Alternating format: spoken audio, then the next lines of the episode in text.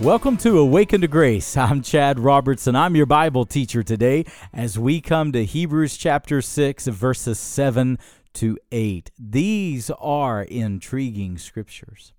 And I cannot tell you how much I have enjoyed studying and not only teaching, but applying these scriptures to my own life, in my own thinking, in my own praying.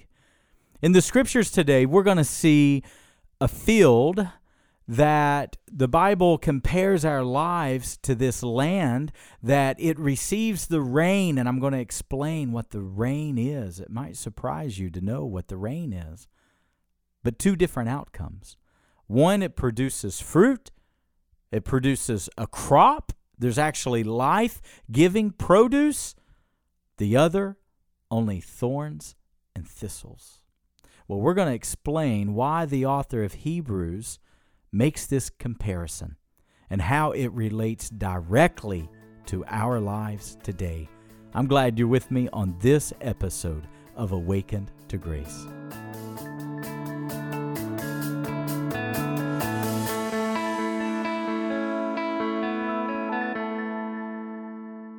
Well, say amen if you're with me today. Let's look at verse number seven, if you will. For the land that drunk the rain that fall that often falls on it. If you're going to take notes today, we're going to break this down phrase for phrase. The first word that I want you to note is the word for. I love that word for because you have to understand that the original the original manuscripts of the Bible were not broken into chapter and verse, that came centuries later. And so, even though this is a brand new verse, it is still connecting the thoughts together, and the word for connects everything that the author has already told us. And what we have learned thus far in chapter 6, you remember we did great pains to pull out every, pro, uh, every pronoun thus far through Hebrews. And we did that in the beginning of chapter 6 when he said, Let us move on to what? Spiritual maturity. Let us press ahead. Let us leave the elementary doctrines of Christ and press on towards spiritual maturity. And then he listed what was the foundation of Judaism. And I'm not going to recap all of this. You can go back and listen on the Awaken to Grace app at your convenience. But remember, he laid out six things within Judaism. He laid out repentance of dead works, faith toward God. Oh, come on, Chad, help me out now. Yes, washings, baptisms, laying on of hands, resurrection from the dead, and eternal judgment. Those six things of Judaism. In other words, religion. That's how you can interpret that. How many of you know religion will not save anyone? You can be here today and you could have grown up extremely religious. You could have been here today and had no religious background and all of a sudden, quote unquote, found religion. And you could fill in the blank with anything. You could fill it in with Judaism. You could fill it in with Catholicism. Protestantism. You could today grown up Lutheran or Episcopalian or Methodist or Baptist or Pentecostal or fill in the blank with a thousand of the things, and none of it will be able to save you. Six is the number of man. Isn't that interesting that the Holy Spirit lists six items? And so he goes on and he explains in verses 4, 5, and 6, which we saw last week, that there are some people who believe that they are born again. But what we argued last week is some people can have religious experiences. Some people can share in these things, as in the heavenly gift and the Holy Spirit and tasting the goodness of God's Word. And he names five things that we covered last week. But yet, this text says nothing of those who are born again, washed by the blood of the Lamb, justified. And remember the difference in the pronouns? He went from us to those and they. And now in verse 9, which I can't wait to get to next week, because I am going to give you the most rock solid assurance of salvation with verses 9 on through the rest of the text. But see, one cannot gain complete assurance of salvation. You cannot take hold of that and lock into that if you don't understand the opposite. One must do the test to make sure they're truly born again. And then once you truly examine your life, remember what we called last Sunday? Faulty faith. And once you've inspected your life, and once you make sure that your faith is not fake and it's not just religion, and you can make sure that you're truly born again, oh, the assurance that can truly come to a soul. Oh, I can't. Eh, I'm, I'm telling you, as we move through the month of October, it is going to be like unlocking a treasure chest. And that's what we're going to find in Hebrews chapter 6. Absolute treasure out of the Word of God, and I cannot wait. But for today, there is one more set of examinations that we must do. See, verses 7 and 8 are so closely linked to verses 4, 5, and 6. And I want you to understand that what the author of Hebrews is doing, what the Holy Spirit is doing, is he is drawing a sharp contrast between those who are religious and those who are born again, those who are truly saved. So, watch what he says, verse number 7. For, there's our transition word. Remember, there are two classes of people those religious, those born again. For the land which drunk the rain. Can you get that image in your mind? The land that just soaks in the rain. I love that imagery. Which so often, or that so often falls on it, produces a crop. Some translation says vegetation. That's a great word for that. Think vegetation. Produce. This is the only time in the New Testament this word is used right here, this specific Greek word. The rain that falls on the land, it produces a crop to those for whom it was cultivated and it receives a blessing from God. Verse number eight, but that which bears thorns and thistles is worthless. Now, that's an interesting word, and I'm going to explain that word. It's worthless, or another, some translations use the word rejected there.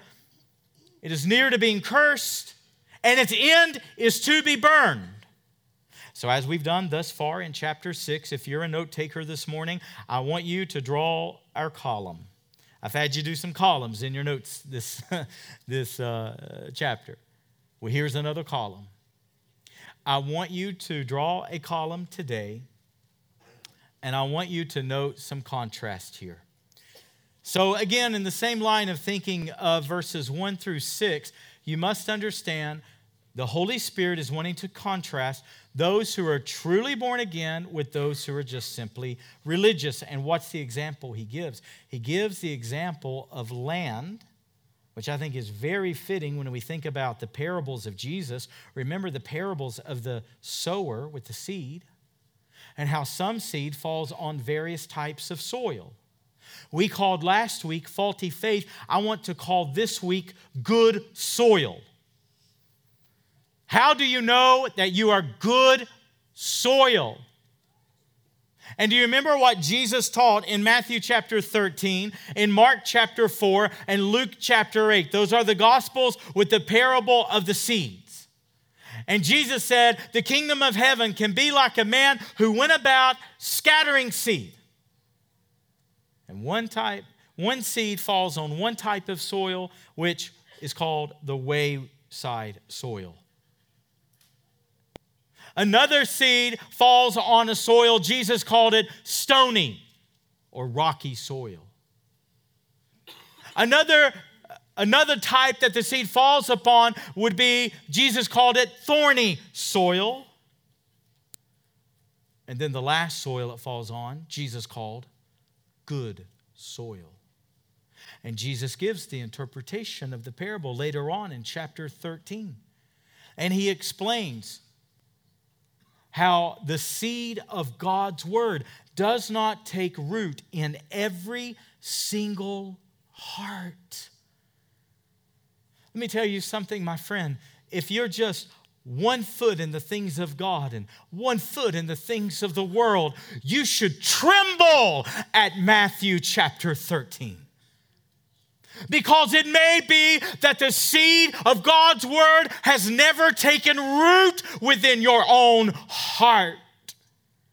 And it may be that you are the audience that Hebrews 6, verse 8 is speaking of. I want us to approach this text today again with an, with, with an attitude, with a perception that I am going to view, I'm going to inspect my own faith. I'm going to inspect my own life to see am I genuine and am I authentic? Or am I simply religious? Am I simply playing games? And then, brothers and sisters, once we get past this great test of Hebrews chapter 6, then we're going to anchor in. Then we're going to settle in. And then we're going to show the amazing and the tremendous and the absolute unbelievable assurance of salvation that God longs for each of us to have. But first, we must inspect. So get this image in your mind. He compares our lives to the ground of the earth. He compares people to land. And what does he say? The rain, the ground that drinks in the rain that so often falls on it. Do you know what the rain symbolizes? If you're going to take notes, note these two scriptures because I find them absolutely fascinating. Write down Deuteronomy 32, verse 2. God calls his teachings under the Mosaic law. God calls his laws and his statutes. God calls his ways. God calls the scriptures rain. Like fresh dew upon the blades of grass and like wonderful downpours of rain. That's what the teaching of God's word is like. Amen.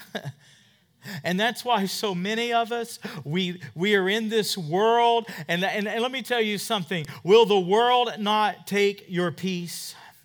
Will the world not try to steal your joy?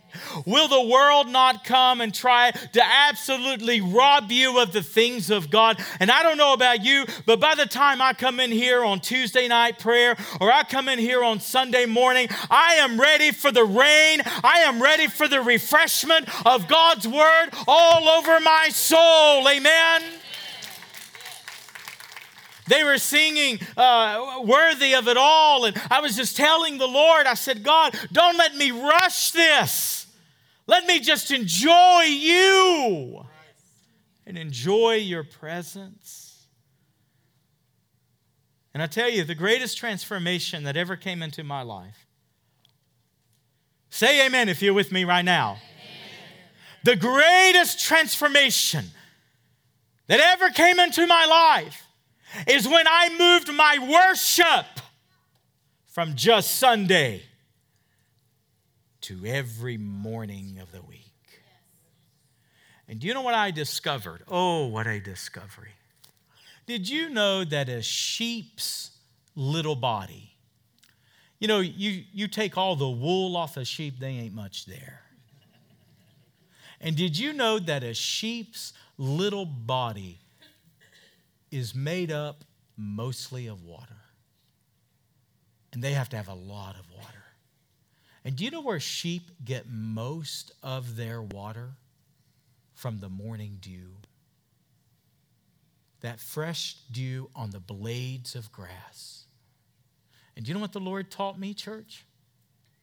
Sundays aren't enough. Tuesdays aren't enough. I need more word. I need more Holy Spirit. I need more prayer. And do you know where I get the greatest intake of the Word of God? I get what I call my morning dew when I get up early with the Lord. It's the sweetest time of my day is when I'm alone with God.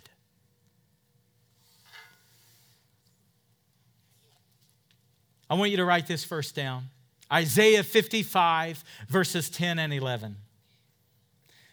This became my favorite scripture this summer because this summer we had quite a number of morning rains. And I would get up with the Lord and I go into my room where I do my quiet time and do my study. And I would open my window and that rain would just be falling. And I'd love to just sit and drink my coffee, that cost way too much money, but that's okay. It's a good investment. It's two and a half times the caffeine. Hallelujah. and I'll drink my coffee and I would listen to the rain, and this scripture would just repeat in my soul Isaiah 55 10 and 11 that when the rain and the snow fall from heaven, it does not return again, but it accomplishes all the purposes of God. And you know what God says in verse 11? All of His word, He sends it forth just like the rain to accomplish all of God's purposes, and it will not return void. Amen. and I would listen to the rain fall and I would say, Oh God, let your word, let it stand in my life. Let it soak into my life. Let it soak into my church. Let it soak into my ministry. Let it soak into my marriage and my children. And let it accomplish, let it produce all that you intend. What a sweet time those moments are with the Lord. the next time that you get called in a rainstorm, don't complain about it. Relish in Isaiah 55, 10 and 11. Now, here's my point back to the text. For the land that drunk the rain, what rain? What's the Holy Spirit indicating? What's he saying?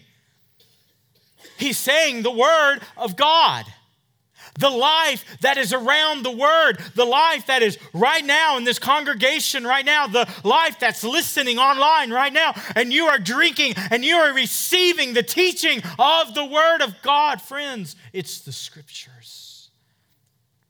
Do you see the beautiful imagery that the Holy Spirit is giving us? The land that drunk the rain, which, and I love this, that often, oh, I love that word, falls on it. See, again, church, I don't need it from Sunday to Sunday. I need it every single day of the week. That often falls. In Israel, their rainy seasons are March and October. Oh, but they receive many, many, many other rains. Do you receive the rain from God often? And see, I believe this is also a word of accountability to us. I want you to link verse number seven the rain which so often falls. The book of Jeremiah, before I say that, link verse 7 to verse 3. Go back and look at verse 3. Remember what the point of chapter 6 is. We're going to leave the ABCs of faith. Remember that? The elementary doctrines of Christ, the ABCs. We're going to leave those, and what are we going to do? What's the text say? We're going maturity. We're going to go on. We're going to press on to spiritual maturity. But then what does verse 3 say? This we will do what? If God permits. I want you to link that phrase. If God permits. And I want you to link it. You'll have to Google because I can't remember the reference. Will you forgive me because I can't remember the reference? It's in the book of Jeremiah. As a matter of fact, you can Google it right now if you like.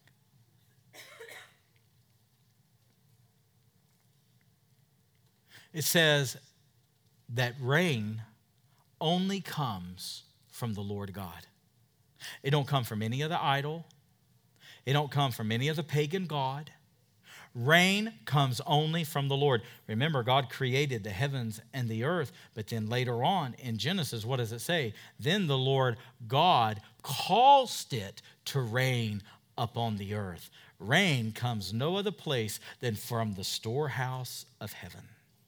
God creates the rain. And the scriptures teach God can withhold it if he chooses. And let me tell you what will get people right with God real fast is if God withholds rain. Gets people's attention. Now, what is the point? Now, let's speak in spiritual matters. It is an arrogant thing if your attitude is, well, I'll grow spiritually when I'm ready to grow spiritually. I'll fellowship with believers when I feel like it. And when my schedule slows down, and when I get some other priorities done, and when I get in a place in life where I feel like I need to be, and when I've done all of my hard work, and when I've done everything that I feel like I need to do, and I slow down, then I'll get serious about spiritual matters. Oh no, my friend. Verse 3 if God permits. Who causes the rain?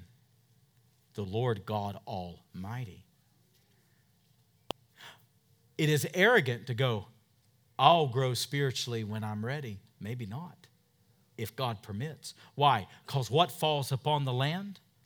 The rain which God provides. Are you with me on this today? The land which drunk the rain that falls, that often falls on it. And then, note, now let's get into our contrast here. So the land receives the exact same rain. It doesn't, it's not a different rain for the produce and a different land for the thorns and th- or a different rain for the thorns and thistles. It's the same land on both types of ground, but far different results. Now let's begin our contrast. I want you to write this down. I want you to note the word produces in verse 7. And then I want you to note the word bears in verse 8. It is two different words, two different ideas. Then I want you to contrast verse 7. It is speaking of good land that produces what? Vegetation. It produces a crop, a life giving crop. But now the land that bears thorns and thistles does not produce any life giving crop. It's simply weeds, it's simply brush, it's thorns and thistles. There's no seed within it that gives life. God gets glory out of our story. And you know, God's given me a platform for sharing my story of blindness and how I went completely blind in 2018. But we want to hear your story of what God has done or what God is currently doing. Go right now to awakentograce.com and right at the top of the homepage, tell us your story today.